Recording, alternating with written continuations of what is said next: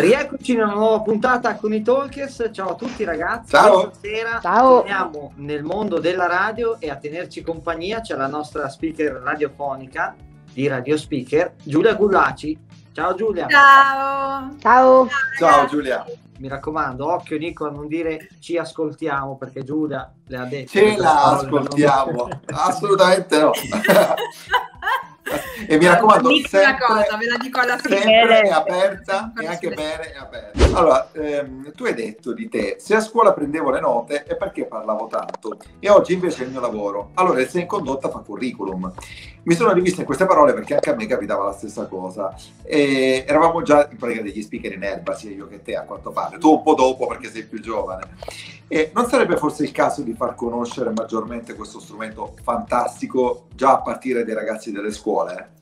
Sì, assolutamente sì, perché eh, io vedo che c'è tanto fermento eh, anche nelle scuole, nelle uni- classiche radio universitarie, le radio, le radio liceali, però sono ancora viste ehm, un po' con la coda dell'occhio sotto alcuni punti di vista, altre secondo me addirittura non sono, non ti dico ben viste, però c'è da battere secondo me quel muro che io spero sia sempre più sottile, s- soprattutto nelle generazioni che ci sono adesso rispetto magari già anche solo che alla mia, che era eh, un pochino più spesso, quel muro di è da sfigati, cioè Mhm. qualsiasi cosa si faccia di diverso, di, che è legato a una passione, che però magari non è che non debba essere mainstream, però è un pochino più da scoprire, ci sia un po' di reticenza. Lo noto meno adesso, quindi per quello ti dico, secondo me va sempre meglio. Mm. Eh, però d'altra parte mi sono anche molto stupita che eh, del fatto che in questi anni, mentre mi sono affacciata anch'io al mondo della radio, e ti dico, io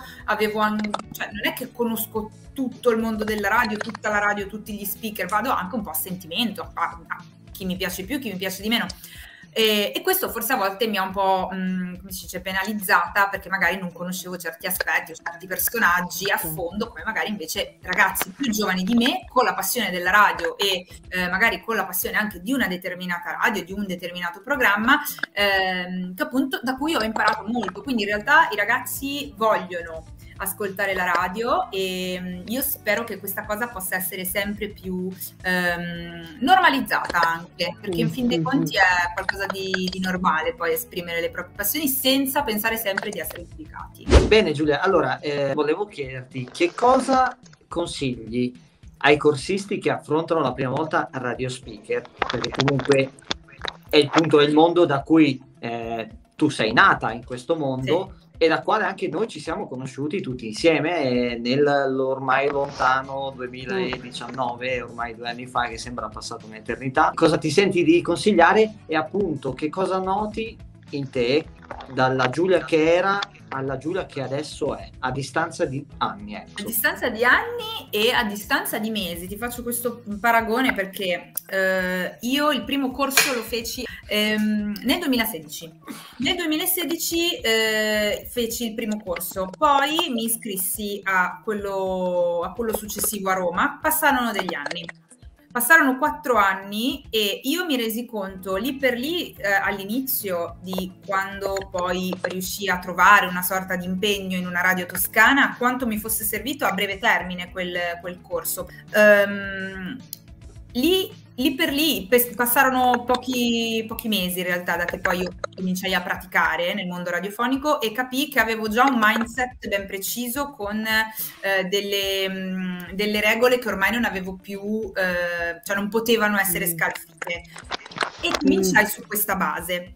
Passarono quattro anni, io mi ritrovai a fare un corso sempre di, di conduzione e dicevo, cazzo, io non mi ricordo niente dei Mm. quattro anni precedenti, cioè dicevo, le, per- le altre persone che faranno il corso con me saranno sicuramente più fresche. Io nel momento in cui sono entrata lì ehm, ho dovuto fare un bel lavoro di pratica, di, di- di- di allenamento, ma quelle regole erano rimaste. Il consiglio che do è che io, vi- visto che io ho fatto un po' un percorso strano, nel senso che ho fatto prima una parte e poi dopo tanto tempo ho fatto l'altra, mi sono resa conto che anche se passa tanto tempo, eh, bisogna sempre eh, star tranquilli, che è un po' come andare in bicicletta per quanto riguarda i parametri, cioè il teaser, la rampa, come si costruisce un talk, imparare a prendere l'intro, imparare a prendere le outro, queste cose qua che spesso vedo sottovalutatissime. Um, però, ecco, se possiamo fare affidamento su queste basi, um, una volta usciti di lì, continuare, perché non è paragonabile quello che poi aspetta fuori. Mm. Quindi una volta che si fa il corso o mentre si fa il corso già pensare che la gavetta va fatta, che non, non, è una cosa deplorevole, non è una cosa da sfigati, non è una cosa che fa schifo, non è una cosa che non insegna. Io ne ho fatta tanta, ne sto facendo tantissima e ogni giorno vedo che mi incazzo sempre se faccio degli errori ed è giusto così, ma allo stesso tempo mi ricordo quanto mi sono arrabbiata per l'errore che ho fatto prima e cerco di migliorarlo. Questa cosa ai corsi la puoi fare e non la puoi fare. Mi hai fermato in tempo perché dopo aver visto il tuo video mi sarebbe venuta voglia di dire ecco qua il vostro Gabriele, tu immagino che a quel punto dicevi ma chi cazzo sei? no. no vabbè, lì poi giochiamo, no. giochiamo tanto. Senti cara, ho letto che hai fatto un corso di stand up comedy eh, mi chiedevo, ti piacerebbe portare questa forma di spettacolo on air e se sì, quale argomento ti piacerebbe trattare? Allora, sì, sì, sì. Eh, il corso l'ho fatto in quarantena perché quella mm. cosa che bisognava fare, robe, io non facevo il pane perché non sono capace a cucinare, quindi ho detto vediamo di fare qualcos'altro. Ah, ok. Ed è un corso che ho fatto durante la quarantena in inglese in realtà, mm. dove ho imparato eh, le basi fondamentali però della stand-up comedy americana.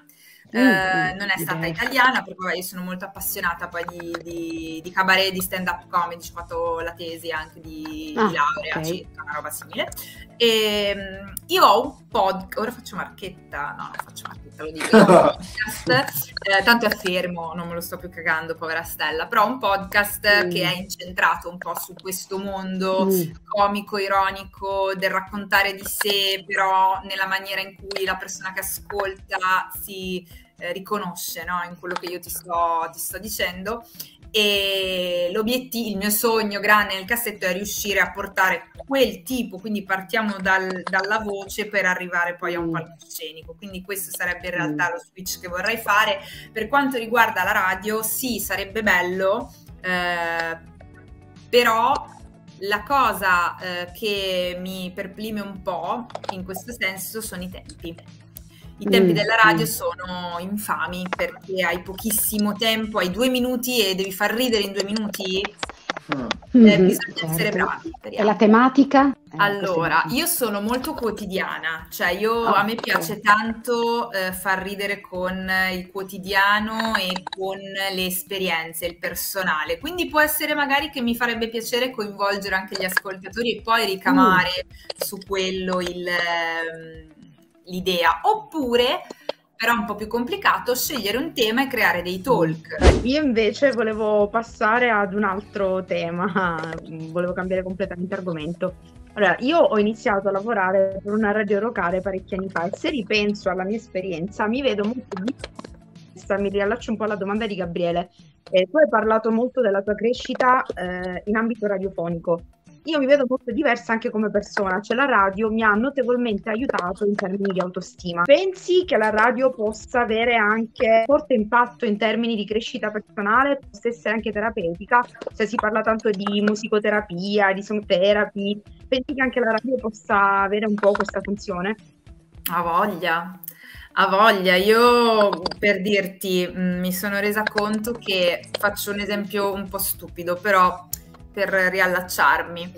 Eh, la mia autostima era, non dico bassa, però era un po' nascosta. E non parlo di egocentrismo, parlo proprio di io sono così, zio, cioè non è che possiamo fare diversamente perché te credi, no? Ecco questo tipo di personalità non emergeva, ma semplicemente anche su Instagram. Cioè, io avrei voluto creare già da tempo, io Instagram ce l'ho dal 2013, tipo, ho passato anni e anni eh, senza capire, mh, mm, cioè senza voler vedere che potesse essere un canale da sfruttare eh, anche per parlare, no? Semplicemente. Poi c'è qualcun altro che ci è arrivato prima di me e chiaramente ci sta facendo i soldi. In questo caso io non arrivavo magari neanche a quei punti, a quei livelli, non mi interessava nemmeno, però era questione proprio di mettersi in gioco e di creatività. Quando ho fatto il corso in radio, lo racconto proprio perché è una roba che secondo me come è successa a me può capitare a tutti.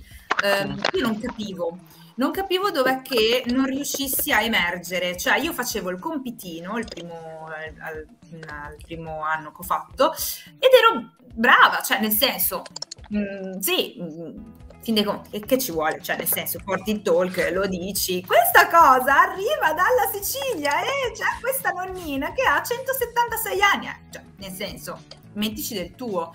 A un certo mm. punto, un giorno, dopo che ho parlato col mio insegnante, eravamo a metà corso, non so cosa è successo, ehm, la, non mi ricordo neanche esattamente cosa mi avesse detto, però mi ha fatto capire che quella modalità lì era sbagliata.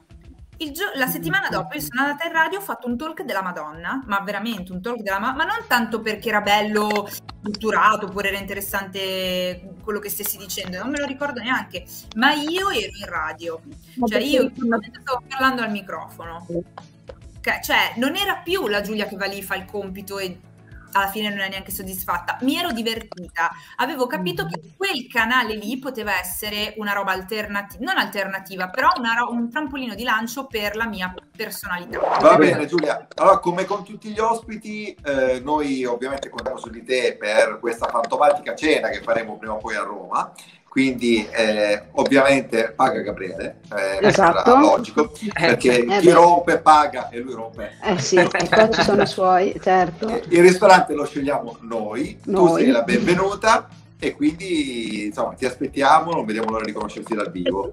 Ragazzi, pagamento. Assolutamente. Assolutamente sì, volentieri, qua lo testimonia anche la registrazione. Chiudiamo con uh, questo giochino, ti facciamo fare la chiusura del video, così testiamo anche Grazie agli amici anche detti talkers che potete trovare su Instagram appunto come chiocciolina talkers. Ditemi se sono stata brava già fino qua, perfetto. Ottimo. È stato bellissimo, super divertentissimo, è stata un'intervista incredibile perché comunque posso confessare è la mia prima intervista, cioè la gente può sapere wow. questa cosa, quindi mm. sono molto, molto emozionata e sono molto contenta. Voi continuate così e grazie mille ancora, rifacciamolo, rifacciamolo. Va bene. Va bene. Ciao Giulia, grazie ancora. Grazie Giulia. Alla prossima. Ciao Giulia.